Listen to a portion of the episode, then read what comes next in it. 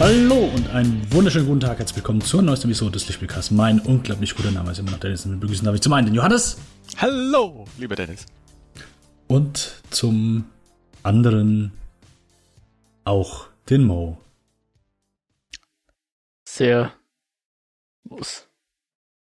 Mo, der Johannes sieht halt so frisch und munter aus und du sitzt halt da mit so einem DJ Ötzi-Bart und ich denke mir, Was ist denn ein DJ Ötzi-Bart? DJ Ötzi hat doch so diesen. ah, diesen nee, nee, nee, nee, nee, ich meine, ist so nee, ich, DJ Ötzi Corona Bart. Almöhi meinst ja, du? Almöhi. ja, ja, oh, fuck, wie komme ich auf DJ Ötzi? Okay. Ja.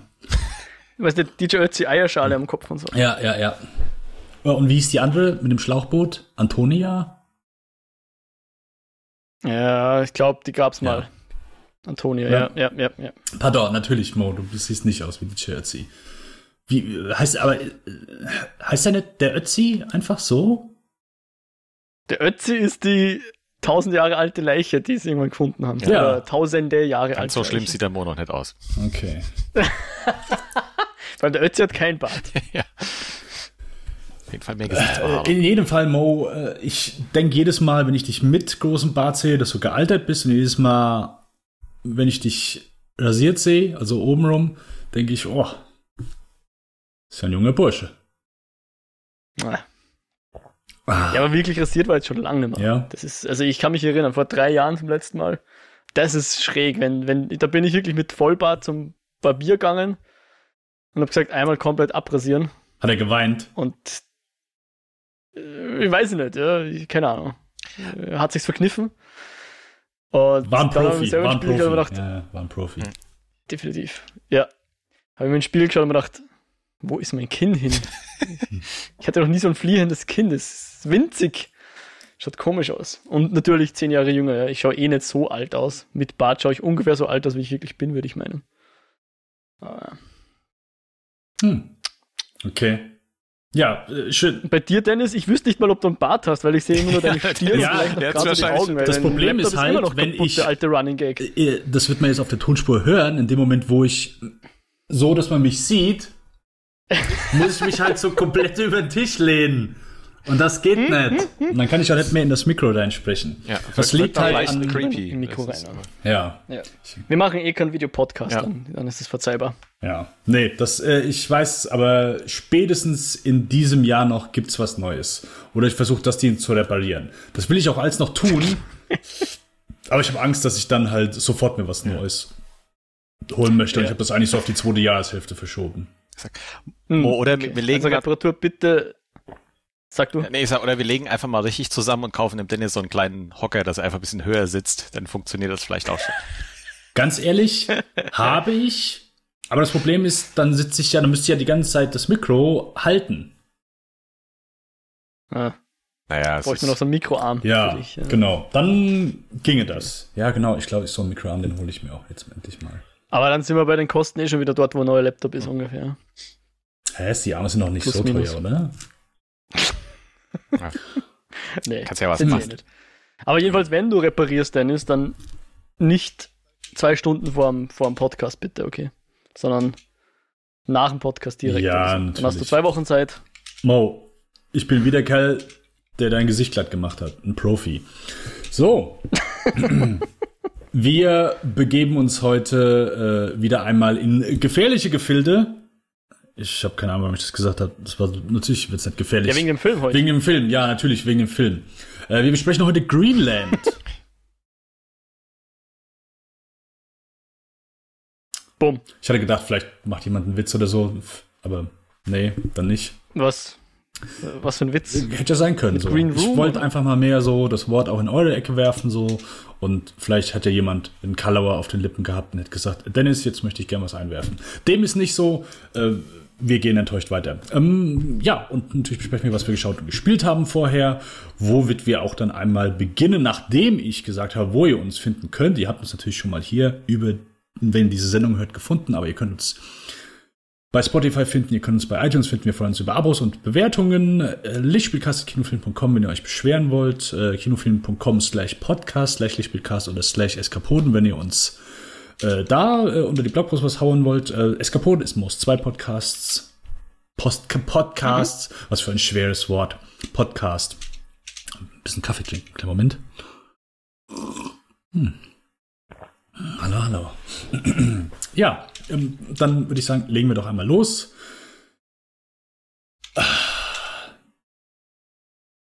Mo, Mhm. was gab's denn bei dir so? Okay, ich überlege gerade, mit was ich anfange, weil wir haben zwei Serien geschaut in letzter Zeit. Mhm. Nahezu vollständig. Also die eine ganz vollständig, soweit es es gibt, und die andere fehlt uns noch eine Episode, die noch nicht erschienen ist. Und die waren sehr unterschiedlich. Fange ich mit dem Schlechten an oder mit dem Guten? Mit dem Schlechten. Okay. Und zwar haben wir geschaut, und das ist schon fast so, ich, äh, grenzt an Guilty Pleasure. Äh, haben wir die Serie geschaut, Wer hat Sarah ermordet? Oder im Originaltitel, weil du bestehst ja immer drauf, Dennis, dass ich immer die Originaltitel nenne. Quien Matto Assara. Oder so ähnlich. Ich kann ja kein Spanisch, aber äh, eine mexikanische Serie. Ich glaube, eine Netflix-Produktion. Mhm. Und das ist so, weiß ich nicht, hat eigentlich ein cooles, oder der, die Prämisse hat mich eigentlich eben dazu gebracht, dass ich mir dachte, okay, da schauen wir mal rein. Äh, und zwar geht es darum, dass ein junger Mann, ich glaube noch keine 18 oder vielleicht gerade mal 18 oder so, muss ins Gefängnis, weil ihm der Mord an seiner Schwester vorgeworfen wird. Ja? Und äh, nach 18 Jahren kommt er aus dem Gefängnis raus und baut sich erstmal ein Computerzimmer auf, wie der Oberhacker von Mr. Robot und ähm, möchte sich an den tatsächlichen Tätern rächen oder den Leuten, die, von denen er glaubt, dass sie ihm das quasi untergejubelt haben, ja, die ihn da verraten haben, die ihn dazu ja, zu der Gefängnisstrafe erst ähm, gebracht haben. Das ist so, die, da wird's losgetreten und dann geht's einfach jetzt mal über mindestens zwei Season, aber es ist jetzt schon eine dritte Season angekündigt von Netflix, geht's dann einfach Irrungen und Wirrungen und äh, Plot-Twists, die du dir schlechter nicht in einer Telenovela ausdenken könntest, dahin. Und das Ganze ist halt schon ein bisschen unterhaltsam, sonst hätten wir es jetzt auch nicht geschaut. Ähm, aber je aufregender und äh, spektakulärer alles wird und desto wendungsreicher die Handlungen werden, desto mehr greift man sich ans Hirn und denkt sich, wer denkt sich sowas aus? Ähm, die Leute schauen natürlich aus wie aus irgendeinem Katalog für schöne Leute. Das, keine Ahnung, passt irgendwie auch so zum Telenovela-Vibe ein bisschen dazu. Aber es ist schon durchaus actionreich und durchaus auch ein bisschen brutal. Äh, und und äh, ja, geht um, um allerlei niedere Verbrechen von Menschenhandel bis natürlich den Mord, der natürlich im Mittelpunkt steht und weiß nicht was. Und dann später kommen noch, ja, ich will jetzt gar nicht so viel verraten, aber es geht rund, kann ich euch sagen. Es geht rund. Ja, und da haben wir uns jetzt die zwei Seasons, die auf Netflix sind, haben wir uns zu Gemüte geführt und das war so unser, ja, Junkfood, wenn man so will. Mhm. Keine Ahnung, Ja. ob, ob ihr sowas auch schaut, in, in, in, wo ihr eigentlich wisst, es ist nicht mal gut, aber ja, es passt halt jetzt irgendwie rein und ich muss nicht groß mitdenken und äh, äh, schaut mal halt. Schaut mal halt. Mm, Ja, ich glaube schon. Also das heißt nicht, ich glaube, ja, ich schaue definitiv auch Sachen, wo ich weiß, das hier ist nicht gut. Also jetzt, ich sag mal, ich habe eine sehr große Affinität unter anderem für, ich sag mal, Genresachen, gerade so im Actionkino. Und ich glaube, neue Sachen weniger, aber gerade vielleicht alte Sachen, wirklich klischeehafte Actionfilme gucke ich schon ganz gerne. Auch so mit dem Wissen, dass die einfach jetzt nicht unbedingt so hohe Leistung sind. Aber auch sonst, also ich sag mal so, keine Ahnung, ich glaube gerade so im, im so Hollywood-Kino kannst du schon immer mal gut Abstriche machen, wo du sagst, okay, das hier ist Schwachsinn. Also ich versuche schon so, ich sag mal, jeden gängigen Blockbuster mitzunehmen, auch wenn ich bei manchen weiß oder zumindest äh, erwarte, dass der äh, Grütze ist. Und ja, aber so wirklich, wo ich sage, okay, das ist richtig scheiße. Ja, mit Sicherheit. So Edeltrash meinst du? Ja, ich, Ja, ich weiß, Ich- ja, wahrscheinlich, ja, so hochpolierte Kackhaufen, ja, genau. Ich glaube, es braucht irgendeinen Anreiz. Also ich bin da wahrscheinlich sicher noch eine Ecke wählerischer.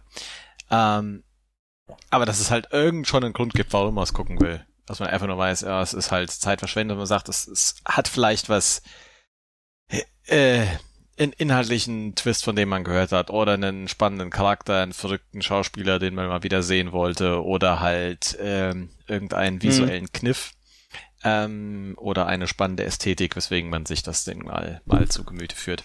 Aber Ja. Also ein Beispiel, was ich jetzt, was mir jetzt gerade eingefallen ist, ist mhm. ähm, ein Film, wo ich gehört habe, der ist einfach so schlimm beschissen und bescheuert, dass wirklich als Trash durchgeht und vor allen Dingen der Twist.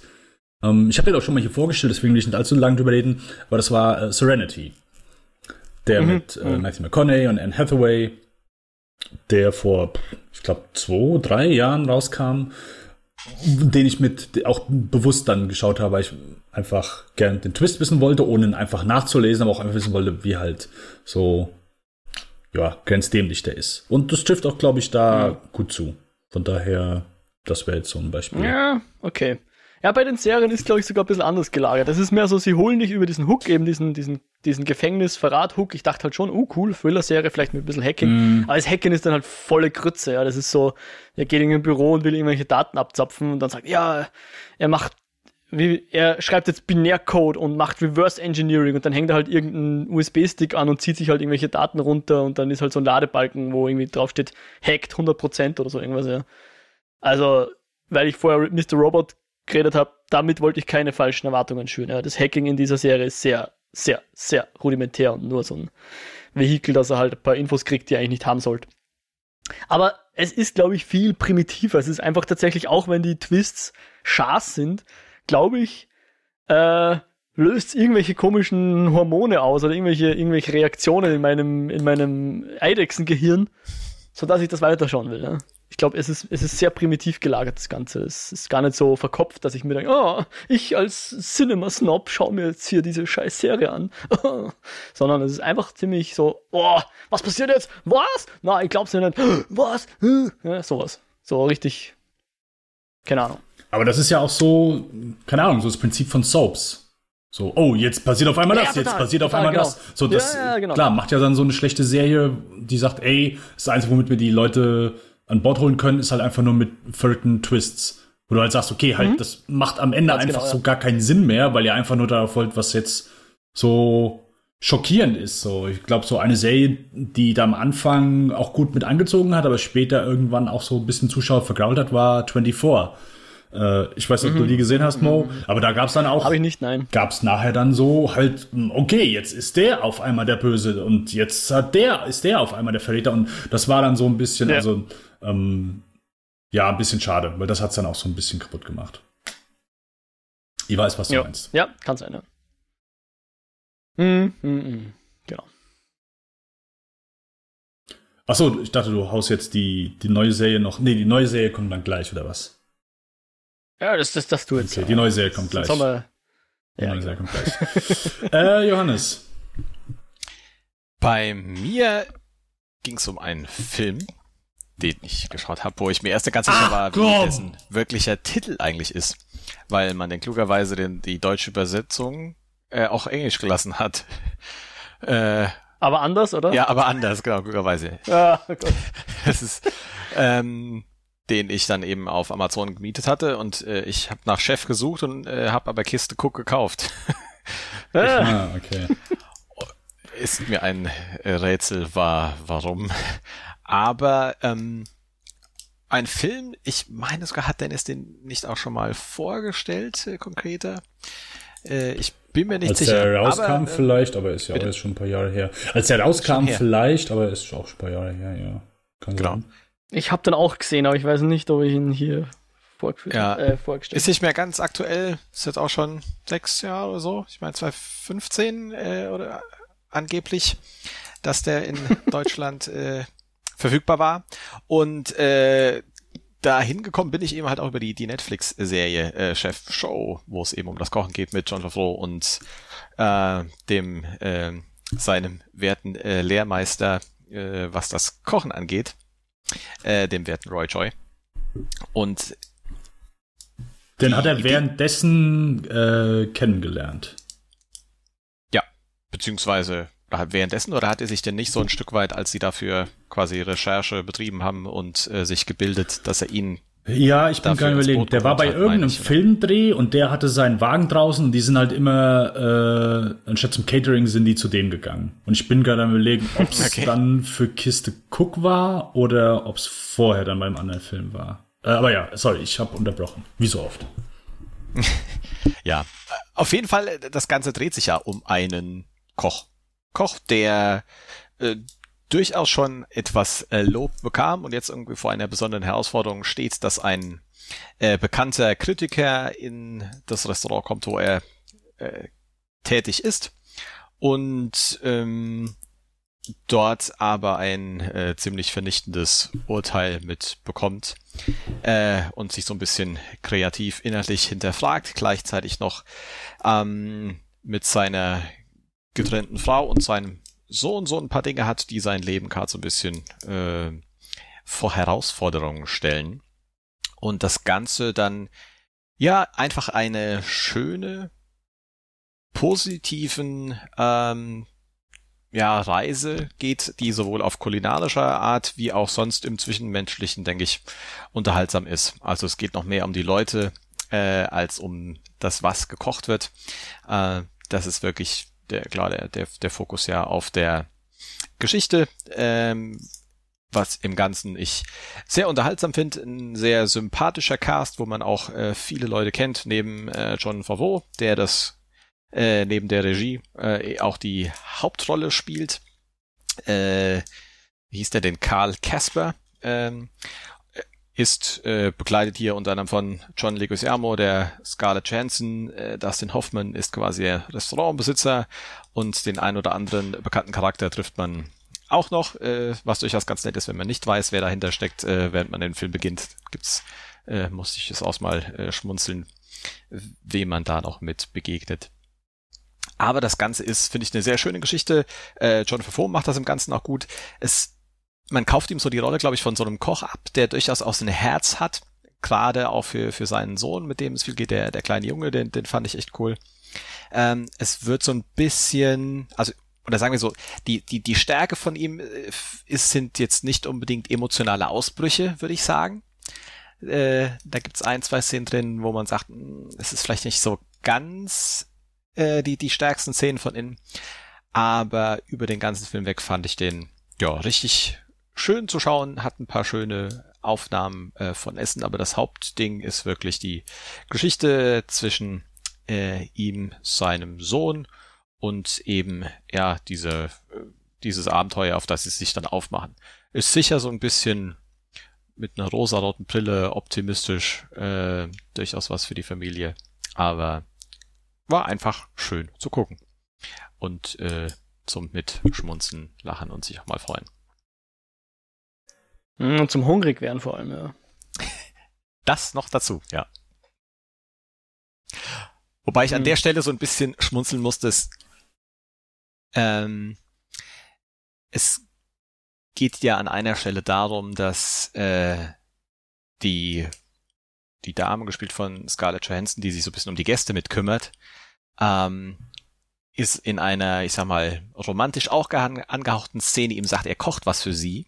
Und er wirft halt erstmal so eine ganze Pfanne voll Zwiebeln. Wo man denkt so, hm, das ist jetzt nicht unbedingt vielleicht so das, das äh, die erste Zutat, äh, die man daran denkt. Aber ähm, ja, nee, sonst auch beim Essen her schön. Ich habe aber keine Ahnung mehr, wie der Dennis den äh, damals vorgestellt hatte und sein Eindruck dazu war. Äh, ich fand den, ja, es ging so. Ich hatte mir da ein bisschen mehr erhofft. Äh, ich fand ihn so, ja, war okay, aber ich weiß nicht so modsmäßig angetan davon. Ähm, ist aber jetzt auch schon, wie gesagt, länger her. So, den wollte ich auch immer noch mal gucken, weil ich gedacht habe, keine Ahnung, vielleicht mittlerweile bisschen äh, wohler gestimmt dem gegenüber, aber damals hat er mir nicht so zugesagt, um ehrlich zu sein. Ja. ist die Frage, wenn man den äh, guten John äh, schon einige Stunden beim Kochen hat zugeguckt, äh, ob man ihm dann noch mehr die, die Chefrolle abkauft äh, und das einfach einen anderen emotionalen Kickoff hat, weil man den von der Seite ja schon mehr mag. Da, ja, ich denke schon. Ich meine, äh, stellt sich ja nicht ganz komplett dumm an und so weiter. Und es ist ja auch schon. Ja. Nee, nee, das, das geht schon. Äh, keine Ahnung, so, ich fand den äh, etwas. Etwas zäh. So. Okay. Hm. Was? Es passiert halt nicht so wahnsinnig viel, oder? nee, äh, gar nicht. Nee, deswegen. Also, äh, hm. ja, ich Also ich habe auch gar nicht so gegen so, ich sag mal, oberflächliche Fluffdinger. Ähm, kann auch richtig geil sein, sowas. aber Flachding. Nein, Fluff. Nicht Fluff. Ach, Fluff. Ich, ich würde sagen, so, was sind denn Flachdinge? Fluffdinge, ja. Hm, Fluff. Okay. ähm, ja, aber nee, ich äh, war nicht so, war damals nicht so angetan. Ähm, also eben gesagt hast, der die Scarlett Johansson will was gekocht von dem bekommen und er schmeißt erstmal Zwiebeln in die Pfanne. Ist das da nachts die Szene, wo er das, wo er das ans Bett bringt? Mhm. Weil das ist Aglio Olio, da sind keine Zwiebeln drin. Knoblauch und Petersilie. Knoblauch. Ähm. Ja, ich auch, ich meine. Nee, also da macht er auf jeden Fall nach, keine Zwiebeln rein. Das sah mir sehr nach Zwiebeln aus. Der Knoblauch ist sowieso noch die Nummer 1 Liebesknolle, also insofern. äh, ja, ähm, aber du hast den äh, geliehen bei Amazon Prime, sagst du. Das ist korrekt. Okay. Oder wobei, es kann sogar sein, dass wir den gekauft haben, weil der das gleiche kostet oder gerade im Angebot war. Ich bin mir nicht mehr ganz sicher. Das habe ich jetzt auch. Ein, zwei Mal musste ich für Spielfilm, äh, musste ich das, musste ich mich da entscheiden. Okay, kaufe ich den jetzt? Oder, oder wenn es dann, das Dilemma ist dann, wenn es ein oder zwei Euro mehr sind. So. Du leist, du kannst den leihen für 3,99 Euro, aber du kannst ihn für 5,99 oder 6,99 kaufen. So. ja, was machst du denn da? ja. Schau ich ihn ein zweites Mal. Hm. Ja, nun ja. Nun ja, ähm, ich möchte gerne mal beim Essen bleiben, denn ich möchte gerne, habe ich glaube ich schon ewig nicht mehr getan, einen YouTube-Kanal vorstellen, äh, wo es auch ums Kochen geht. Äh, und zwar äh, sagt euch der Name J. Kenji Lopez Alt etwas? Nope. Nein. Gar nichts, okay. Ähm, der ist äh, bei Serious Eats äh, angestellt gewesen, hat das Food Lab da ins Leben geworfen und der ist halt, äh, also der ist studierter Architekt, aber der äh, ist, hat damit gar nichts gemacht. Der äh, ist danach einfach hat halt, ging vom MIT mit äh, ja, einem äh, Master, glaube ich, in äh, Architektur und hat dann nach dem Kochen angefangen.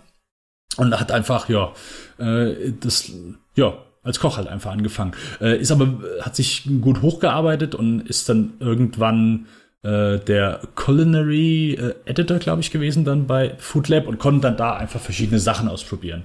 Ähm, das heißt, der hat da einfach verschiedene, in der, in der Küchenwelt äh, gibt es sehr viele Sachen, die immer von dem Lehrmeister heruntergetragen werden. So einfach Standardsachen, die jede, okay, das habe ich so beigebracht bekommen, also bringe ich es dir auch so bei. Und der hat versucht, da so ein bisschen gegenzugehen und einfach gewisse Sachen zu testen und sagen, ey, stimmt das eigentlich überhaupt? Ähm, oder verhält sich das anders? Und, äh, versucht halt viel Wissenschaften und so weiter, äh, Physik, äh, Chemie, alles äh, mit ins Kochen reinzubringen und hat das da wirklich gut gemacht. Ist aber auch jemand, der wirklich gute, gute Rezepte schreibt und einfach der sehr fundiertes, bombiges äh, Wissen hat. Äh, und zwar hat er das größte Kochbuch geschrieben, was ich besitze. Das ist der Schinken hier. ähm, mhm. Bombiges Ding, The Food Lab. Auf jeden Fall hat der immer mal wieder äh, YouTube-Videos gemacht aber hat ihn nicht großartig kommentiert. Äh, der hat einfach sich eine GoPro aufgeschnallt und hat einfach, wenn er betrunken war, ist er heimgekommen, hat sich ein Sandwich gemacht und hat die Kamera laufen lassen und hat das so kurz zusammengeschnitten. Und als die Pandemie letztes Jahr losging, hat er einfach mal drauf geguckt und hat gesagt, oh, hier gibt es ja ein, zwei Videos, die haben über eine Million Views und der hat einfach nie drauf geguckt, so, das hat ihn nie interessiert. Und seitdem hat der regelmäßig, äh, gerade im letzten Jahr, viel hochgeladen, wirklich angefangen, äh, extrem viel Videos zu machen und ja, äh, ist, ich glaube jetzt im Dezember oder so ist er irgendwann umgezogen und seitdem macht er äh, jetzt in seinem neuen Zuhause weiter.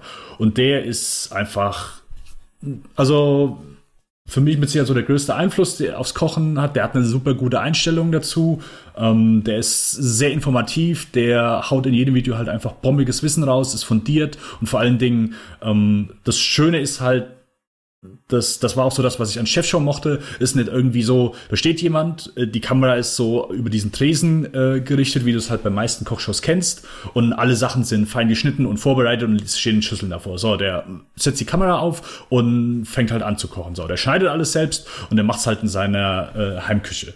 Und das ist einfach so, also wer wirklich Lust am Kochen hat und sowas auch gerne guckt, kann ich das nicht nur wärmstens empfehlen. Das ist einfach äh, ein absolutes Muss. Der Typ ist super unterhaltsam. Äh, also wenn du quasi auch wirklich da sagst, hey, kannst was mitnehmen, äh, ist der das. Aber die sind auch sehr unterhaltsam. Ähm, er ist ein cooler Typ. Und äh, ja, kann ich, kann ich nur wärmstens empfehlen. Der YouTube-Kanal von Jay Kenji. Der heißt, Was? wollte gerade fragen, ja. Äh, Der, Jay- der heißt Kenji. Jay also Kenji J. Lopez. Kenji, ja. Jay Kenji Lopez Alt, ja, genau. Und so heißt sein YouTube-Kanal auch irgendwie. Findet man den? Ganz ehrlich, ich gucke gerade mal, aber ich meine ja. Okay, Ähm, ich werde es auf jeden Fall in die Shownotes packen und dann. perfekt. Aber einfach, wenn du Kenji eingibst und so weiter, müsste das. Kenji Lopez müsste nochmal äh, genügen. genügen. Der hat auch, der hat ein Okay. Restaurant äh, in San Mateo, das heißt äh, Wursthall. Äh, und weil der ist auch Fan von äh, deutschen und Ost, äh, und, äh, österreichischen Speisen äh, und Bier und äh, hat dann da so sein Restaurant äh, deutsch-österreichisch angehaucht. Wurst. Hall. Wursthall, ja, genau. ja, Moment, Hall, Hall wie die Halle Wurst. oder Hall wie wenn man was kauft? äh, wie die Halle. H-A-L-L. Okay. Ja, Wursthall. Gut, gut. Ja, in ein, zwei, also in den ersten Videos hat er die Videos auch im Restaurant gemacht. Dann hat er immer gesagt, oh, hier, ich zeige euch mal kurz mein Restaurant. Hier, das ist die Bar, die wir gebaut haben, unten und so weiter. Ähm, Schön. ja, genau. Okay. Und Ja, ich, ich, ich suche eh so ein bisschen was Neues, weil der, der Babish, der, ich weiß nicht, schaue ihn immer so oft und ich glaube, da hat er ziemlich umgesattelt auf jetzt so einen allgemeinen Kochkanal ein bisschen mehr. Hat so sein Culinary Universe oder wie er das nennt, weiß jetzt nicht, ich bin so ein bisschen abgefallen davon. ja, Werde ich auf jeden Fall mal anschauen, den, ja. den guten Kenji. Ja, kann ich wirklich nur, ja genau, also Kanal heißt J. wie der Name, J. Kenji Lopez Alt, aber ich pack's nochmal in die Shownotes, dann äh, kann da jeder. Den zu suchen. Ich glaube, wenn du da, äh, also ich habe nach Wurst Hall gesucht, das ging auf jeden Fall deutlich schneller. Das direkt der oberste Eintrag, man ihn findet, als ich war mir nicht Was, du hast das- jetzt du hast das bei Kenji YouTube Lopez eingegeben? alt. Genau, ich habe einfach bei Oh, YouTube ja. äh, nach Wurst Hall gesucht und dann kommt man direkt oben auf Okay. ihn. Sehr schön. Ja, aber ich bleibe jetzt gleich bei YouTube, Mhm. bevor ich jetzt die, die Serie sage, spanne ich noch den Bogen etwas weiter. Die, die Spannung ist groß. Mhm. Äh, und zwar auf, auf YouTube gibt es nämlich noch ein, ein anderes Ereignis, auf das ich tatsächlich ein bisschen heiß bin. Es, es läuft gerade ein Countdown. Noch gute 20 Stunden, glaube ich. Zum neuen Battlefield Release Teaser. Also nicht der Release von Battlefield, sondern sie bringen jetzt endlich ersten, einen ersten Trailer, ersten Teaser oder so, weil sie haben es bis jetzt echt geschafft, alles unter Verschluss zu halten. Es gibt natürlich Leaks, aber niemand weiß, ob die wirklich stimmen. Ähm, aber ich bin jetzt tatsächlich ein bisschen heiß wieder aufs nächste Battlefield. Das wird wahrscheinlich wieder eher so ein moderner. Zumindest die ganze Promo-Aktion. Die zieht sich jetzt seit einer Woche oder was, haben sie alle, alle ihre Social-Media-Kanäle haben sie durchgeglitscht. Da glitscht und grünt jetzt alles wie, wie ein schlechter Videocodec. Und ja, läuft alles darauf hinaus, dass morgen, also am, am 9. Juni, sprich Leute, die diese Folge hören, gestern oder vor ein paar Tagen, ähm, die wissen dann schon, was da rauskam. Ich weiß es zum äh, jetzigen Zeitpunkt noch nicht, aber bin total heiß drauf. Ich bin echt ein bisschen am überlegen, ob ich nicht mal wieder ein Battlefield spiele, weil ich habe jetzt die letzten drei, glaube ich, übersprungen. Also Battlefield 4 war tatsächlich das letzte, was ich tatsächlich gespielt habe. Ähm, ich weiß auch noch gar nicht, wie das neue heißen wird. Wird es nur Battlefield sein? Wird es ein Service-Game oder wie auch immer das jetzt nennt? So ein Was Ding, was einfach immer weiterläuft. Was, was, was, was? Ein Service-Game. Heißt es so, Johannes? Ja. Games, Games as a Service ist Service. Genau, Games as a Service. Die ja. Idee ist halt, du hast halt, kaufst halt einmal das, das, das Spiel und wirst aber dann über eine längere Zeitraum mit Content versorgt, ein Großteil kostenfrei und manche Pakete, wo du auch nochmal was extra dann zahlst. Dann hast du diese Season Pass Geschichten, wo du dann halt sagst, ich kann mir entweder einzeln kaufen, was ich haben will, oder zahl halt einen äh, gesammelten Beitrag, um dann halt für ein Jahr jeglichen Content nochmal umsonst zu bekommen. Mhm. Aber das heißt, das Grundspiel ist dann günstiger als jetzt normaler Vollpreistitel. Nee. Man weiß es nicht. Ja, aber nee, wie, wie war es denn sonst bei sonst so bei diesem Spielmodell? Nee, sonst war es halt, dass du hast Add-ons oder so gekauft. Äh, oder es wurde halt kein großer Content mehr nachgeschoben. Und Jetzt ist halt, dass da eher noch was damit dazukommt. Okay. Ähm, das, ja, also ich, ich finde äh, gerade hier Division äh, oder auch der zweite Division ist da so ein prima Beispiel, die da das wirklich sehr gut gemacht haben. Ähm, weil du einfach ein sehr gutes Grundspiel hast. Battlefield war ja, finde ich auch, ist, ist ein ähnliches Prinzip beim, beim Fünfer und du versorgst dann da halt noch mit neuen Karten, Modi, Möglichkeiten, mhm. äh, weil das Grundgerüst ist ja einfach auch schon, schon top und da äh, gerade hey. bei solchen Geschichten äh, lohnt sich das ja durchaus. Vor allem die Frostbite Engine, ich meine, die schaut jetzt eigentlich seit drei Generationen saugeil aus. Mhm. So viel kann man da, glaube ich, auch nicht mehr rauskitzeln. Also, wenn, wenn World of Warcraft seit x Jahren auf derselben Engine läuft, warum nicht auch Battlefield? Die Frostbite Engine ist eh, wird eh weiterentwickelt einfach. Ja. ja. Genau. Aber äh, schön, das äh, zu hören. Mir war das noch gar nicht bewusst, dass es da jetzt schon ein konkretes Datum gibt. Äh, ich habe auch echt mal, mal wieder Lust. Ich habe den vom Fünfer eigentlich viel zu wenig gespielt. Ähm, es fehlt halt, finde ich, da an Leuten. Aber wenn ich weiß, wo, dass dann mit dir zum Beispiel da ein Knilch unterwegs ist, ja. äh, ich bin auf jeden Fall dabei. Ich habe ja das Origin-Abo, von daher äh, werde ich uh. da recht schnell, denke ich, auch mit mal einsteigen. Ähm, mhm. Aber ich merke, ich hätte auf jeden Fall Lust, äh, das mal wieder zu gucken. Und ich habe mir dann in einem Anfall auch das Vierer wieder runtergeladen, was ich ja mit sämtlichen DLCs spiele. Und ich glaube, von den DLCs habe ich, glaube ich, zwei von fünf jemals nur angespielt. Mhm. Habe ich mir jetzt mal installiert, schauen wir mal, ob ich es jetzt spiele. Äh, die nächste Zeit. Ich, ich, ich ja, hab mal wieder Lust drauf. Aber das Problem ist halt immer noch, ich glaube, meine Grafikkarte ist ungefähr so alt wie Battlefield 4. Äh, das wird dann irgendwann nimmer gehen, ja. Da muss ich dann wahrscheinlich mal aufrüsten. Mal schauen. Das ist dann eher so ein bisschen das, was mich noch abschreckt davon. Aber ich bin echt gespannt, was das. Also, wenn sie sich da wieder zu alten Battlefield 3 Tugenden zurückbesinnen, ich kann jetzt über 1 und 5 nichts sagen, die habe ich einfach nicht gespielt, mhm. aber rein von dem, wie die Playerbase reagiert hat, waren, glaube ich, die 3er und 4er noch die Prunkstücke, wenn das 4er nicht so mit, mit schlechten Launch, äh, was das ging ja von gesegnet, verflucht worden wäre. Mhm. Und dem Netcode, der wohl, wohl nicht so optimal war, wo sie ewig lang gebraucht haben, bis der funktioniert hat. Also die, die, dass der Online-Multiplayer sauber funktioniert, sodass man nicht irgendwie hinter der Ecke noch abgeschossen wird, eine Sekunde nachdem man um die Ecke läuft. Mhm. Ah, mal schauen. Also ich glaube, sie können sich jetzt eh keinen Ausrutscher mehr erlauben. Ich glaube, da müssen sie jetzt eh abliefern und ich glaube, sie bauen auch ziemlich viel drauf, weil sie haben da irrsinnig viele Studios hingezogen, die sie da jetzt unterstützen. Die ganzen DICE-Studios, die da jetzt am Battlefield schrauben. Ich glaube, das könnte ein Kracher werden. Ich hoffe es jedenfalls. Ja. Würde mir gefallen. Also Du weißt auch nicht, also äh, in, welchem, in welcher Zeit das spielen wird, weiß man auch nicht. Offiziell weiß man noch gar nichts. Es schaut so aus wie nahe Zukunft. So, ich glaube, 2040 war mal irgendwo im Gespräch. Also es, die geleakten Sachen, da geht es halt irgendwie um äh, eine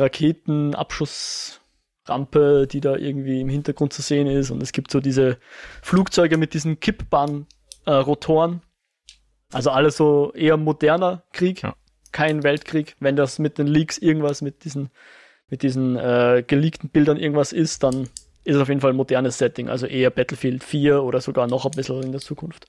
Und dieses Glitchy deutet ja auch eher darauf hin, dass es was Digitales ist, irgendein digitales Zeitalter.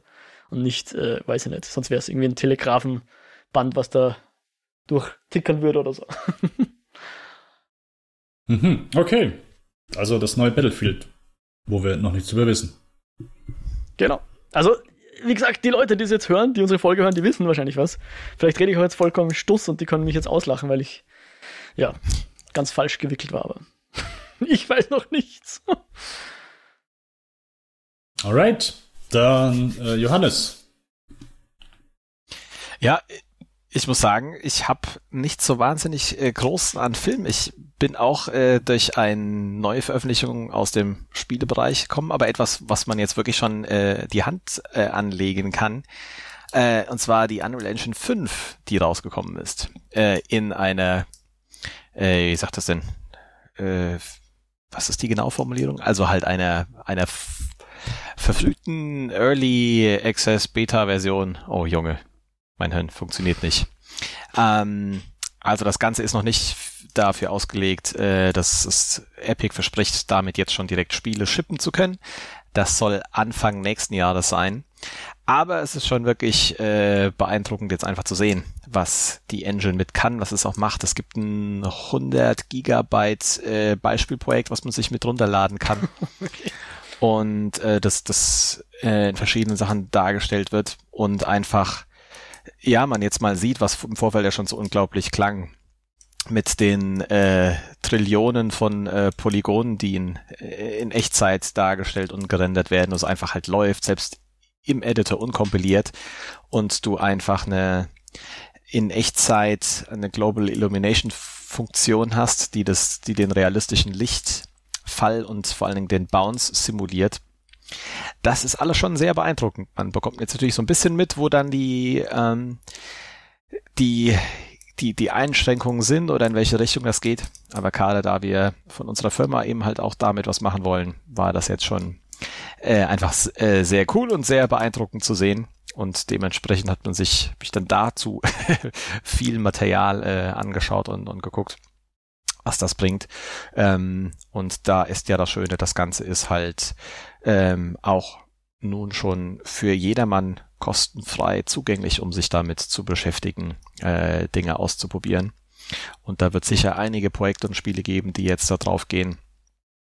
Ähm, und diese Idee, noch mehr diesen, die Artists zu empowern, dass das Ding einfach von grundsätzlich gut aussieht, man nicht mehr wie viele äh, Kniffe noch machen muss, damit das bestmöglich läuft, hat zumindest ein paar wahre Dinge dran, wenn du jetzt eben äh, deine Hochpolygonen äh, Modelle, die du halt wirklich äh, direkt so baust, in die Engine packen kannst, ohne die noch ähm, runter zu basteln. Das ist schon cool. Es braucht natürlich aktuell noch ziemliche äh, Grafikpower, also ich glaube mindestens eine 1000 80er äh, Nvidia ist da gefordert, damit, damit es läuft, aber wenn man sich vorstellt, wie viel Zeug da in der Szene rumfliegt, äh, ist das eigentlich schon beeindruckend, dass das überhaupt geht. Ähm, okay. Also wer damit äh, 3D und Games Engine ein bisschen was anfangen kann, da Freude hat, das ist schon ein wenig äh, mindblowing, was da, was da teils passiert und die wunderbar das zusammen klabustert haben. Und bin, bin gespannt, da mehr zu sehen. Da werden jetzt dann auch mal wieder so sukzessive Updates kommen bis zum finalen Release und damit auch was Schönes zu erstellen. Äh, klingt gut, klingt gut, klingt spannend. Traust du dir zu, das zu bewerten, was wir damals gesehen haben? Ich ist jetzt auch schon eine Zeit aus. Ich kann mich erinnern, es war so ein, für die Next Gen PS5, glaube ich, haben sie ja mal so eine Demo-Szene gezeigt mhm. mit so einer Höhle, wo das Licht so reinfällt. Ja. Und da war man sich nicht sicher, wie sehr das wirklich ein Spiel ist und wie sehr das nur eine Tech-Demo ist, die sehr stark optimiert ist auf genau diese Szene. Ja. Traust du dir ungefähr abschätzen, ob du sowas jetzt auch machen könntest als Creator? Ja, ja, super einfach. Also das ist okay. im Prinzip haben die diese Szene nur, ich sag mal, hundertmal so groß über die ganze Welt verteilt. Es gibt ein paar Einschränkungen, ähm, aber in so einer Höhle mit nur Stein funktioniert das sehr, sehr gut. Äh, kurzer technischer Ausflug, es hat mit Foliage äh, Probleme.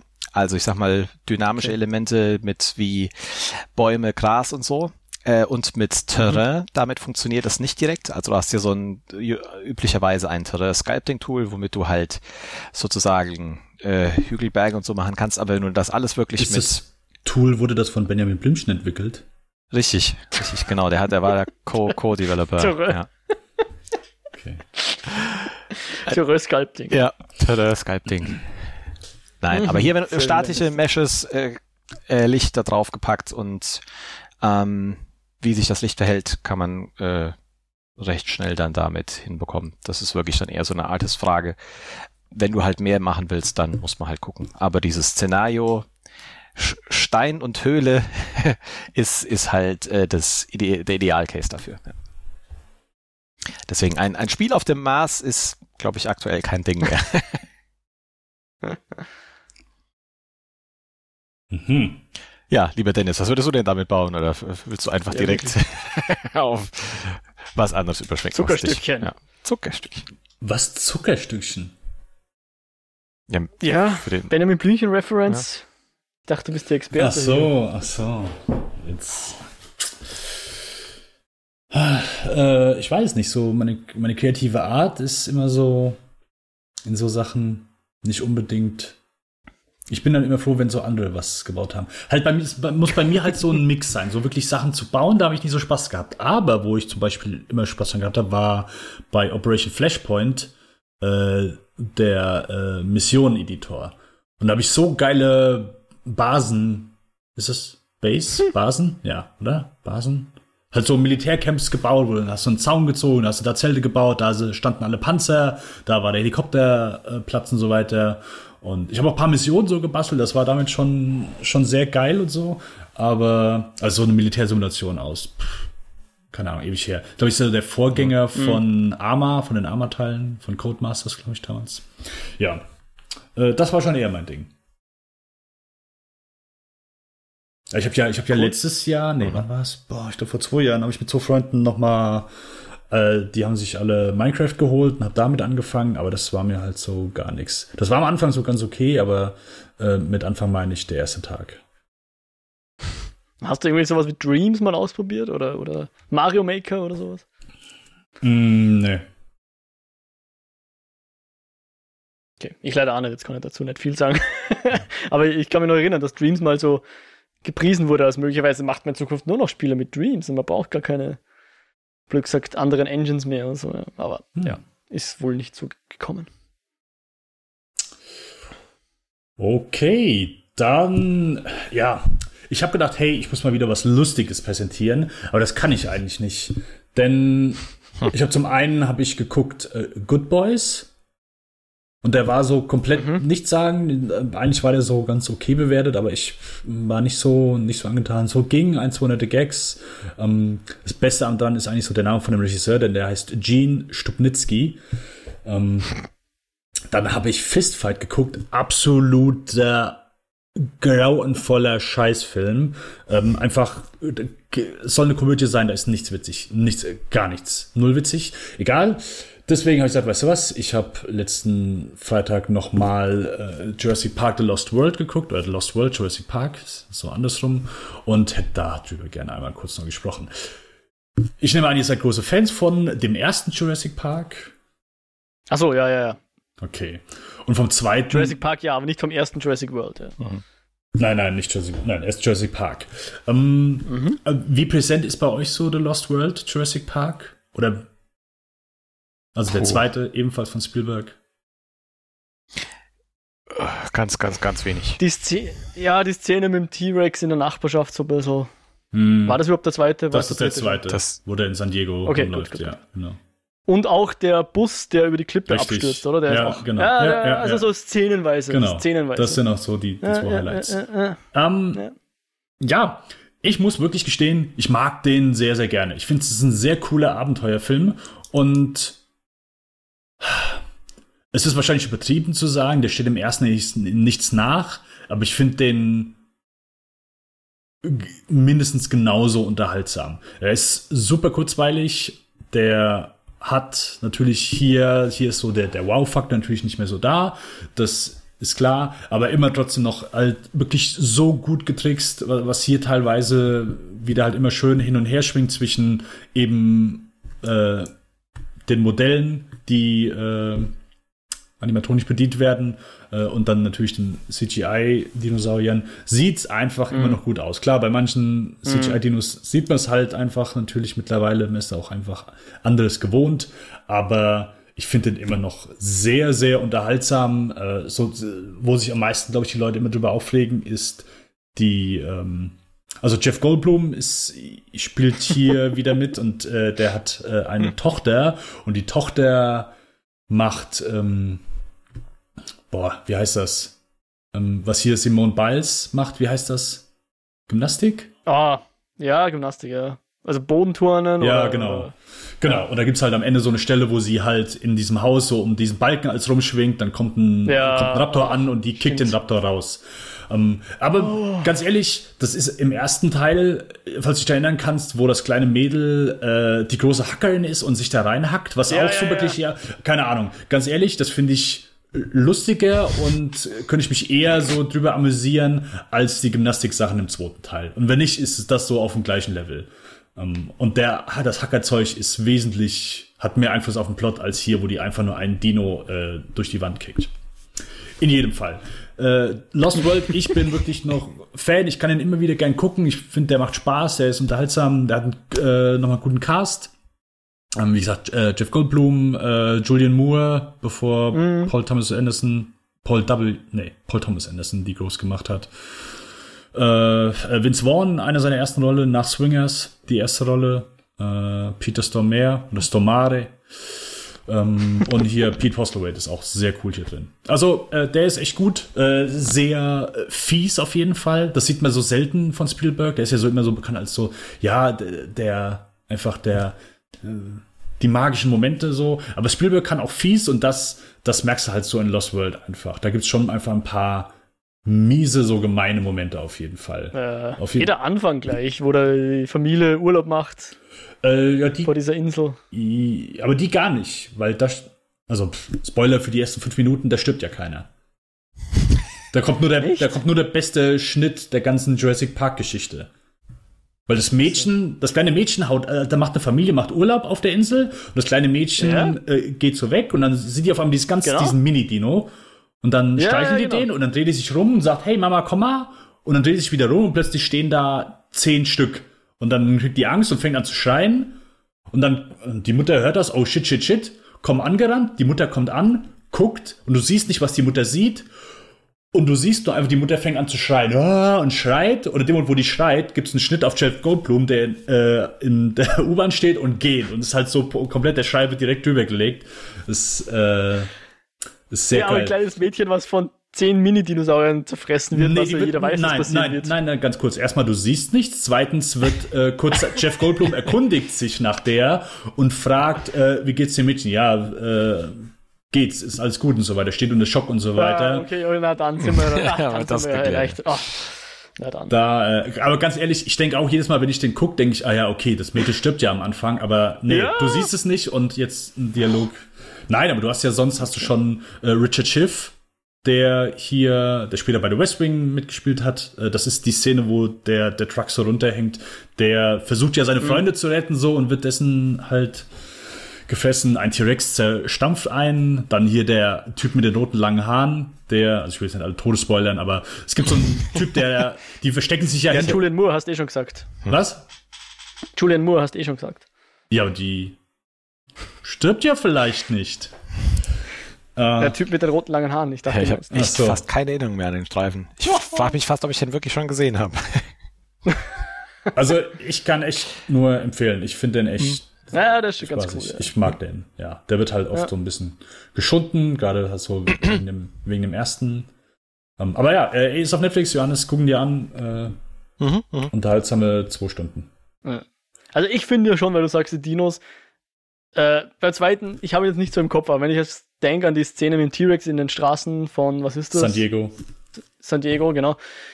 Ich glaube, die sind immer noch besser als die neuen Jurassic Worlds. Von Ja, der CG her. ja, auf jeden Fall. Also die, die schauen immer noch besser aus.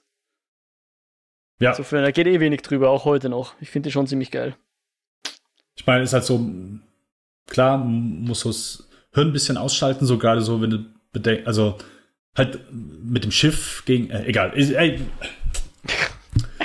äh, wollen das Ding auseinandernehmen. Ich mag den immer noch äh, zum fünften Mal und ja, wer den noch nicht gesehen hat, äh, guckt rein, der ist nicht so, also kann ich wesentlich besser gucken als Teil 3, der ebenfalls von einem Mann gemacht wurde, der eigentlich gute Abenteuerfilme macht, Joe Johnston. Ja. Nun ja, Mo, du hast auf jeden Fall jetzt noch eine Serie offen und das ist eine gute Serie. Ja, und zwar die Mayor of Easttown. Also nicht die Mayor, sondern es heißt nur Mayor of Easttown. Mehr auf Easttown. Mhm. Genau. Weil die Mayor, das ist ja die Hauptrolle dieser Serie, wo es um ein kleines Kaff, ich glaube in der Nähe von, äh, was ist es, Philadelphia oder so, oder Pennsylvania, irgendwas so Ostküstenmäßiges. Mhm. Und die Kate Winslet ist besagte Mayor of Easttown. Also sie heißt natürlich nicht so. Sie heißt Mayor Shearer, glaube ich, oder so. Und ist hier eine Polizistin. Und ähm, ja, schlägt sich halt mit, mit den Einwohnern so ein bisschen rum. Die wollen halt irgendwie, keine Ahnung, dass sie einen Gaffer vom Fenster irgendwie schnappt und einkastelt. Oder der böse Nachbar, der, der immer Grimassen zieht oder so, den soll sie bitte einsperren und so. Dieser Kleinkram und so. Aber über dem ganzen Dorf hängt immer noch ein ungeklärter Fall von einem vermissten Mädchen der ihr immer noch so nachhängt. Ja. Den hat sie offensichtlich noch nicht ganz überwunden und auch die Mutter dieses Mädchens oder dieser jungen Frau vielmehr ähm, möchte, dass dem nachgegangen wird und sie weiß aber nicht mehr so recht, was sie eigentlich noch tun soll, weil sie hat eher alles getan, was sie möchte. Und dann passiert tatsächlich wieder was in dieser Stadt. Und das wühlt natürlich dann nochmal alles auf und alte Wunden werden aufgerissen und so. Und das ist so ein bisschen, wie gesagt, das Gegenteil von der Wer hat Sarah ermordet Serie. Hier ist alles viel ruhiger und dadurch oder trotzdem viel spannender einfach. Ja. Also gerade so dann die, wann war das, vierte, fünfte, sechste Episode, wo nicht wirklich Action passiert oder so. Es ist trotzdem viel mehr Spannung in der Luft und die funktioniert viel besser und ähm, die Charaktere sind einfach viel, viel nahbarer und viel realistischer und die Handlungen sind nie so, dass du denkst, ah, das hätte ich nicht gemacht, oh, das ist dämlich, sondern die handeln gut, das sind kompetente Leute, ja, die haben Fehler mhm. und zu denen stehen sie dann manchmal und äh, äh, insofern auf Sky, wo wir sie schauen, ist die letzte Folge noch nicht draußen. Ich weiß nicht ganz, wie sie das takten. Ich glaube, sie bringen alle zwei Wochen oder alle Woche zwei Folgen irgendwie so. Also die ersten sechs sind da, aber das Finale, das äh, letzte Woche, glaube ich, in den USA lief, ist bei Sky noch nicht erschienen. Ich erwarte mir das am Freitag. Und ich glaube aber nicht, dass das die Serie noch ruinieren wird, weil bis jetzt war die ziemlich grandios und ich freue mich sehr aufs Finale, aber dann werde ich ja vielleicht nächste Woche nochmal ein, ein Abschlussfazit ziehen. Aber für alle, die Sky eh schon haben, unbedingt mal reinschauen. Ich habe das selber so ein bisschen geschlafen, muss ich zugeben. Dennis, du hast mich, glaube ich, eh letztes Mal gefragt, warum ich nicht mehr auf Easttown schaue. Ich konnte es eigentlich gar nicht sagen, keine Ahnung. Ist irgendwie nie so groß als Bombastereignis angekündigt worden, aber ist doch eine Serie, die, glaube ich, schon ein paar Wellen schlägt. Äh, ob ihrer Güte. Und ja, Kate Winslet hier auch grandios auf jeden Fall. Und äh, runde Sache, coole Sache, gute Sache. Äh, anschauen, wer sowieso ein Sky-Abo hat, auf jeden Fall. Mhm. Okay. Cool, ja. Nee, ich äh, hätte ich Sky, hätte ich hätte ich auch reingeschaut. Ja. Ein Hoch darauf, dass ich immer vergesse, das Sky-Abo zu, äh, zu canceln.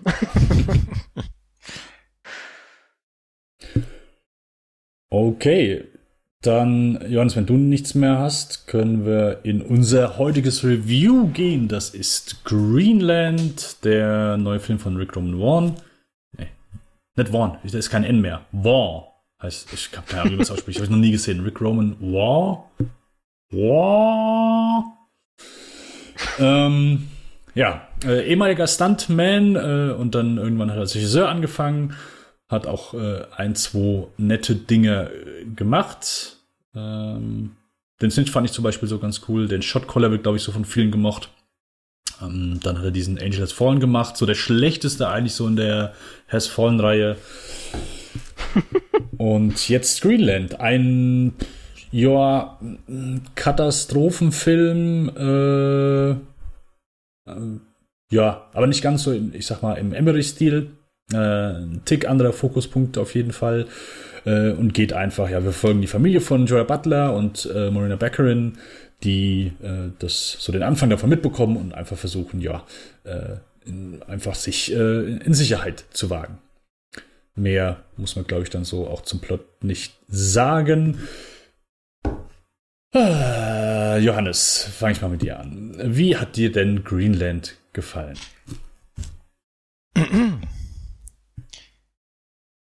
Also,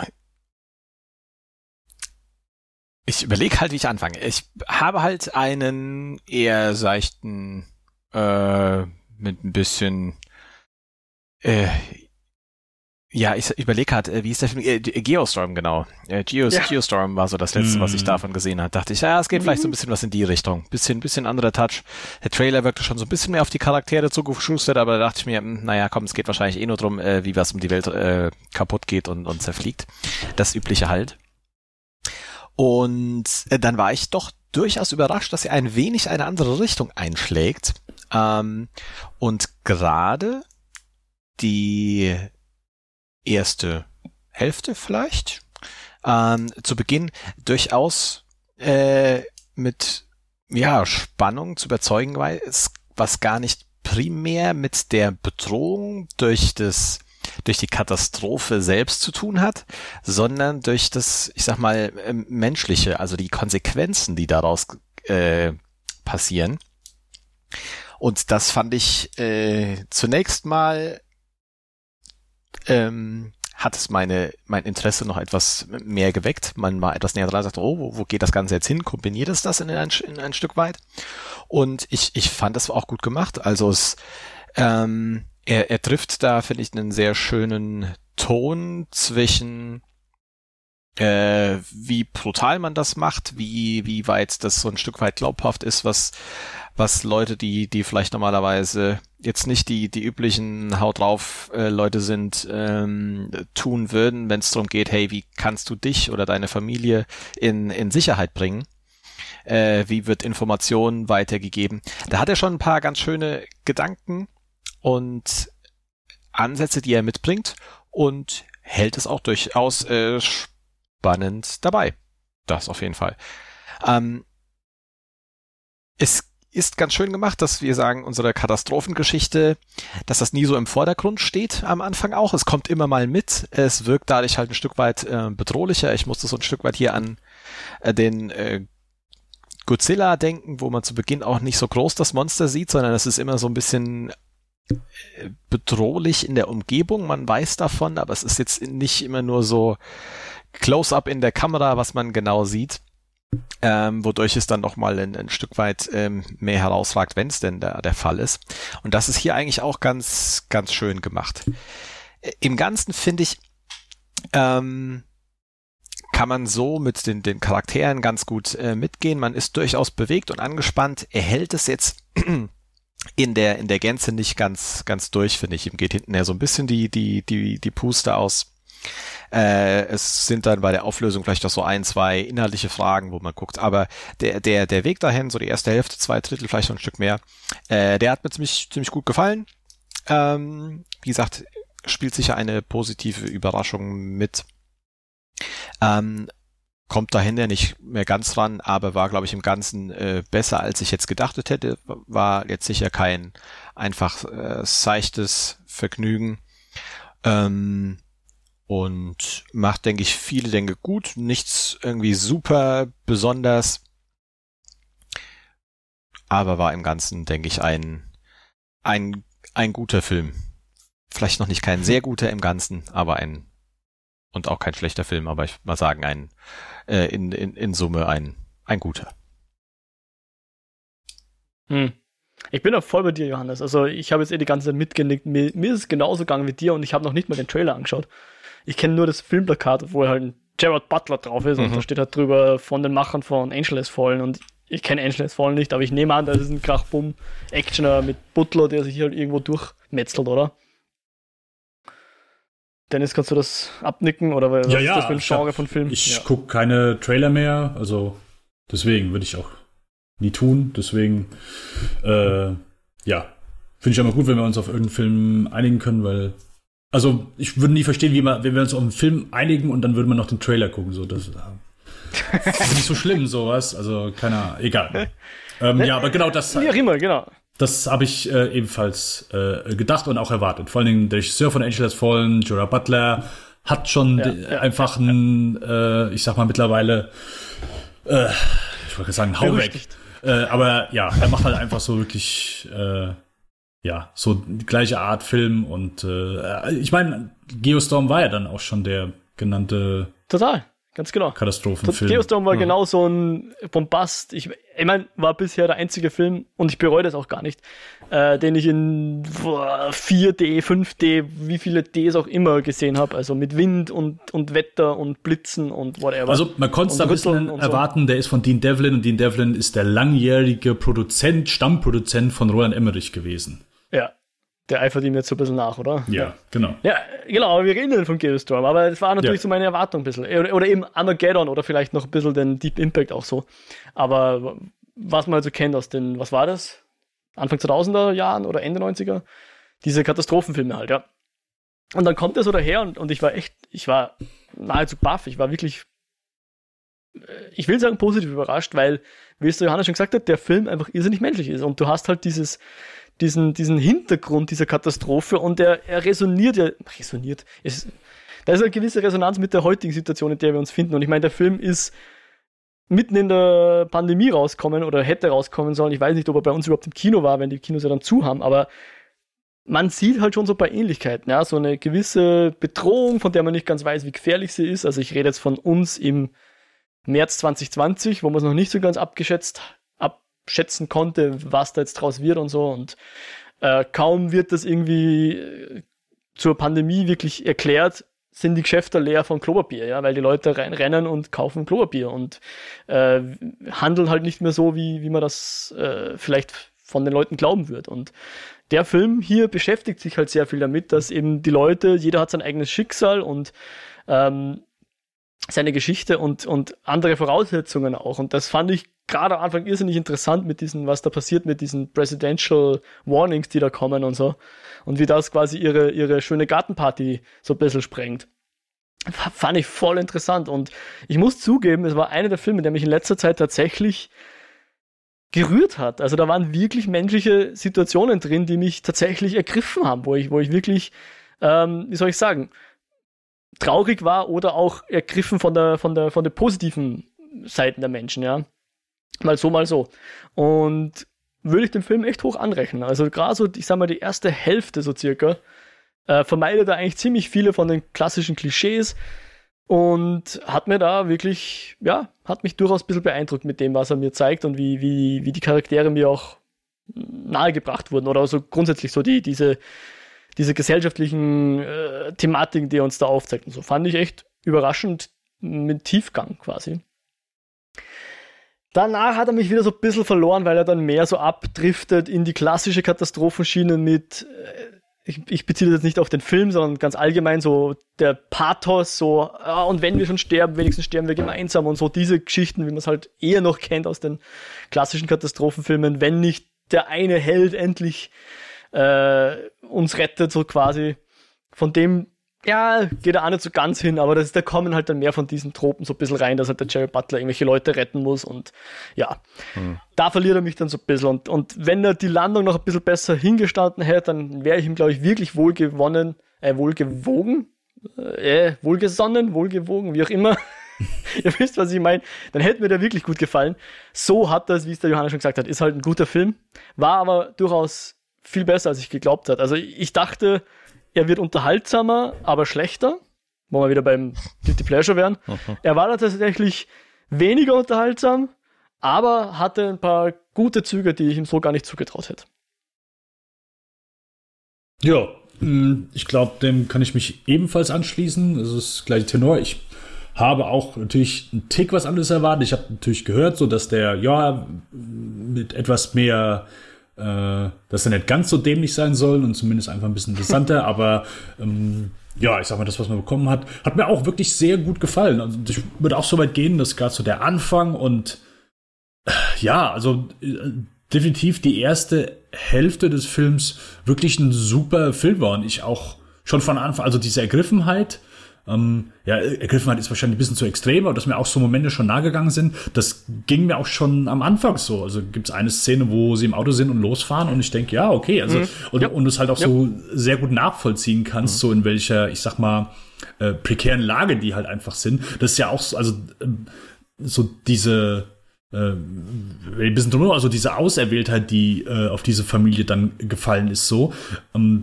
ist ja in erster Linie nicht erstmal so, oh, es ist ja klar, man freut sich so, oh, hier, wir gehören zu einem auserwählten Kreis, aber du siehst halt auch sehr schnell so, welche Konsequenzen das hat, weil plötzlich so äh, alle, die eben nicht auserwählt wurden, so plötzlich böse Blicke sind und, und äh, verzweifelt sind und, und das denen äh, übel nehmen und, und äh, ja, keine Ahnung, weißt du, so du, du verlässt plötzlich deine ganzen Freude, äh, aber halt mit so einem Gefühl, äh, fand ich super, wie der Film einfach so losgegangen mhm. ist und, und mhm. ähm, der auch an der Stelle, ja, ich meine, äh, ich würde immer noch sagen, dass es, klar, ein unterhaltsamer Blockbuster ist jetzt kein einfach kein hartes Drama so, was, was irgendwie so äh, Familiendynamiken zerstört um, äh, während eines Weltuntergangs.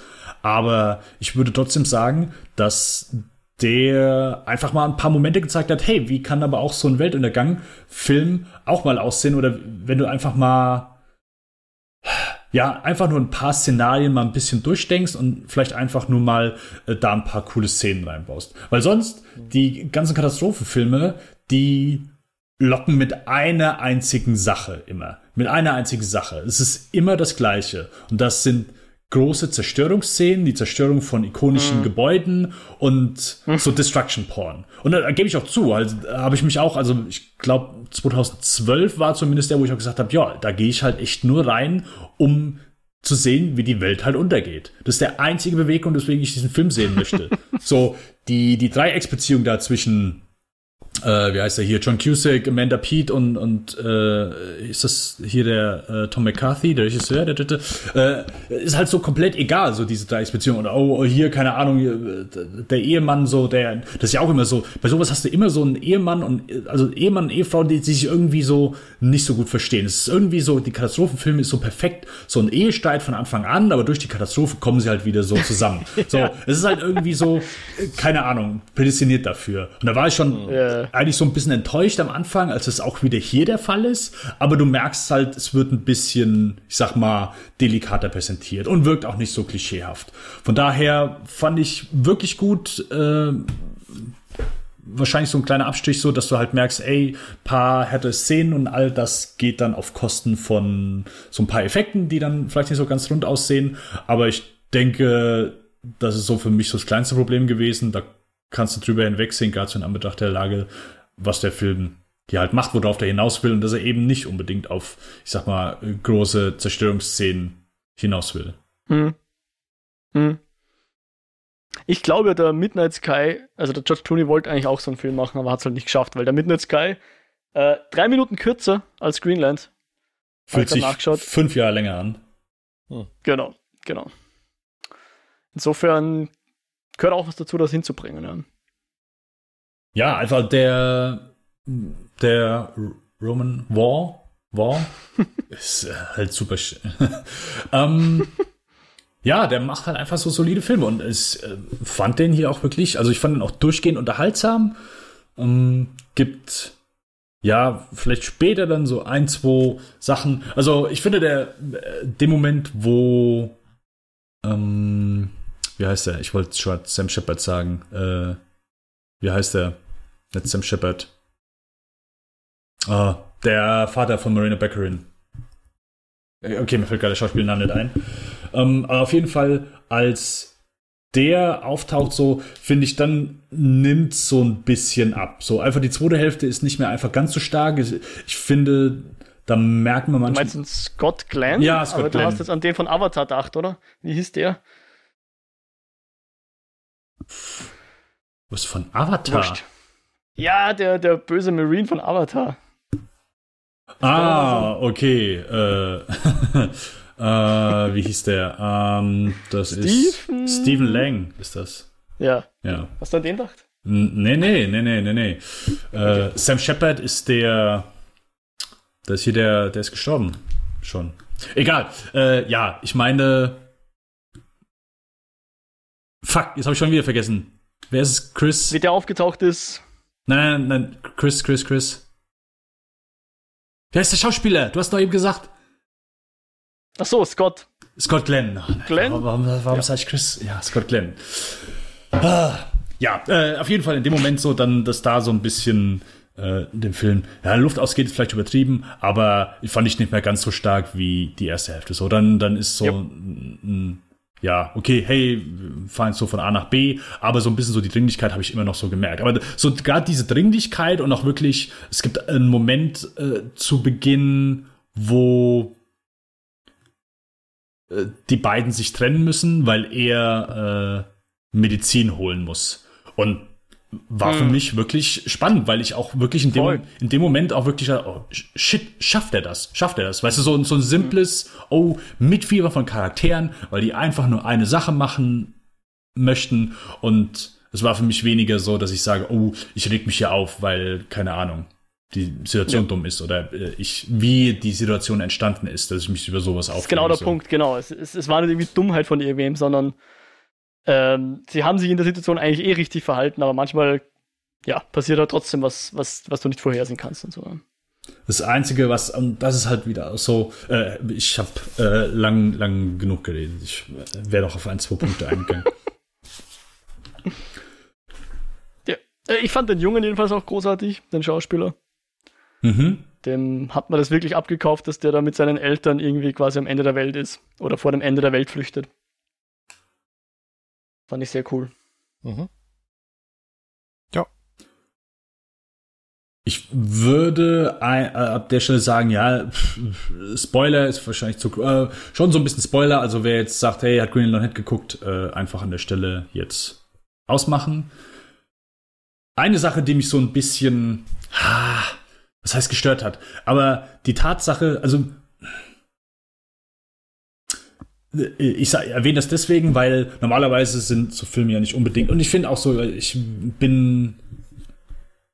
Ich bin der Letzte, der irgendwie irgendwelche Logik-Sachen oder so zu Ende denkt und sagt, hm, das macht aber so keinen Sinn.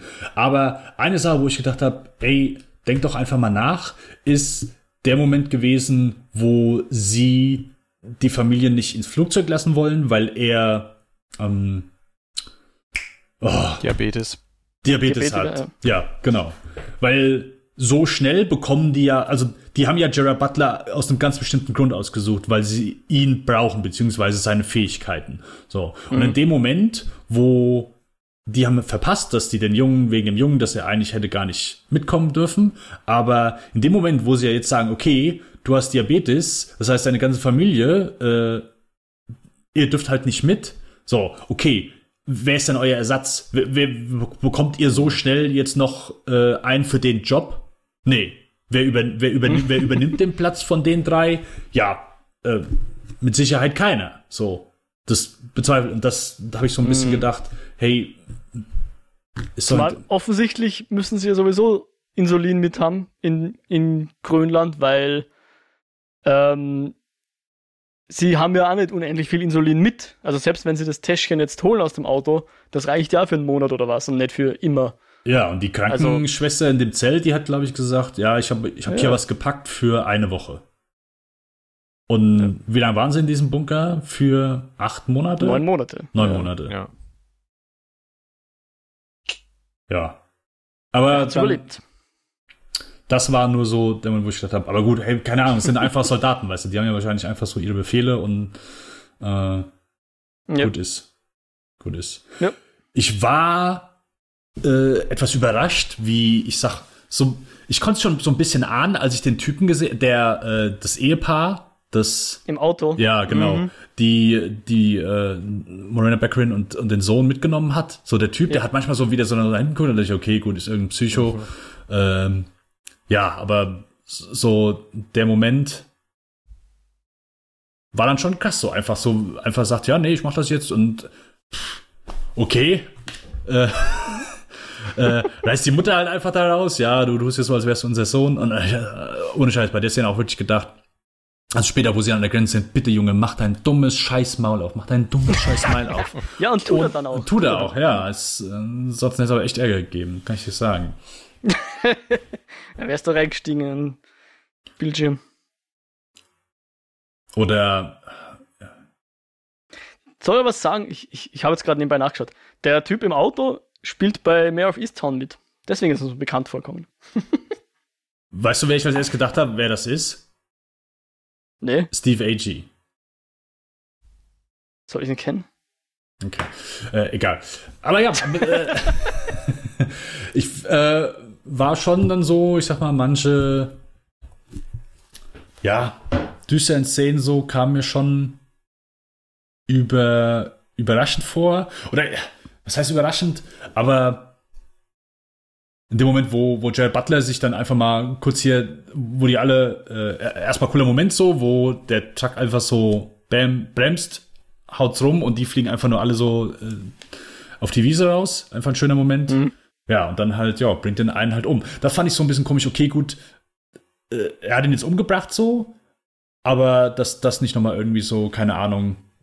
Weißt du, wenn du so einen Film schon machst, dann kannst du auch nochmal nachher, dass das irgendwie einfach Thema ist, ey, dass er mit seiner Frau drüber spricht und so weiter. Mm, mm, äh, aber das mm. kam irgendwie nicht. Oder zumindest mit dem Vater, weil, äh, also mit dem, mit seinem Stiefvater. Weil ja. der hat ihn ja so angeguckt, hey, was ist passiert, ist irgendwas los und so weiter. Dann dachte ich schon, hey, er. Schwiegervater meinst du, oder? Ja, was habe ich gesagt? Stiefvater. Ja. Stief, ja. Hey, ich bin komplett durch. Um, aber dass er irgendwie so erkennt, oh, hier mit dir ist, ist, ist irgendwas und so, dass, aber dass er das vielleicht nochmal angesprochen hat, das hätte ich mir gewünscht. Hm. Ja. Aber sonst, ich fand's also auch Gerard Butler, der nur halt wirklich so die letzten Filme, die ich von dem gesehen habe, da ist halt einfach überall nur so der Macho-Draufgänger-Typ, der einfach nur pissbrutale Sprüche rauskloppt und halt einfach brutalste Schwein überhaupt ist. Der bricht lieber Genick, als dass der ein Donut ist, weil er halt einfach, weil er es so geil findet. Und dass der hier wirklich so angenehm reserviert ist und äh, fand ich wirklich angenehm zum Gucken. So, es war wirklich mal wieder abwechsel, abwechslungsreich, so den einfach mal in einer anderen Rolle zu sehen. War jetzt keine Bomben-Performance so, aber hat einfach gepasst, weißt du, und äh, mhm. ja, halt weniger Sleazeback-Performance, als was jetzt von dem gewohnt ist. Fand ich auch sehr schön. Durchaus. Okay. Ähm, sonst noch irgendwas loswerden zu Greenland? Okay. Okidoki. Dann schließen wir an der Stelle unser Review ab. Review ab. Ähm, ja. Natürlich könnt ihr uns kontaktieren über unsere E-Mail-Adresse lichtspielcast.kinofilme.com Ihr dürft uns bei Spotify äh, abonnieren und bewerten. Das dürft ihr auch bei iTunes tun. Und unsere Webseiten sind kino, www.kinofilme.com slash podcast slash lichtspielcast slash eskapodenmo. Eskapod, worüber jo. habt ihr als letztes gesprochen? Oder worüber sprecht ihr als nächstes? Zuletzt haben wir über Resident Evil geredet. Ah, ja. mhm. Mit einem Gast, genau. Über Resident Evil Village unter anderem und die alten Teile und alles. Und zunächst, also jetzt, jetzt fängt ja dann bald die EM an und nachdem jetzt der Ball rollt, schauen wir Rollerball. Ist ja logisch. Welchen? Ja, ich bin noch am Debattieren. Wahrscheinlich den neueren. okay, Hilfe. ja, äh, über den habe ich letztes Jahr erst gesprochen. Wir werden ja. die. Ich wollte eigentlich Shaolin Soccer schauen, aber der ist nirgendwo zum äh, Leihen oder kaufen. Oder? Das kann nicht sein. Der ist super. Der ist gut. Ja. Mhm. Stephen Chow ist Shaolin Kicker. Okay, ich gucke gerade. Kicker oder Soccer? Naja. Soccer, glaube ich. Aber erzähl doch mal lieber, du machst ja auch einen zweiten Podcast vielleicht. Sagst du da mal schnell, wo ihr noch drüber redet. Äh, das ist richtig. Wir sind gerade bei Peter Weir, beziehungsweise äh, sind in den letzten, also nächsten Monat zu Beginn, also äh, Anfang Juli, gibt es die letzte Folge Peter Weir. Das heißt, aktuell ist die Folge draus draußen mit Club der Toten Dichter, Green Card und Fearless. Und im Juli gibt es dann die neue und letzte Folge von Peter Weir mit ja, ein paar Highlights. Truman Show, Master and Commander und äh, The Way Back. Uh. Jawohl. Ansonsten, wir sind auch auf Twitter unterwegs. Äh, Mo, du bist at Modriak mit einem C. Ganz genau. Äh, ansonsten, Cäsar. Jawohl. at Lichtspielcast und at Denbas. Damit schließen wir unsere Folge ab. Ich wünsche euch alles, alles Gute. Macht's Beste draus. Wir machen es auf jeden Fall. Vor allen Dingen Mo Bart. Und ja, tschüss, ciao und bis zum nächsten Mal.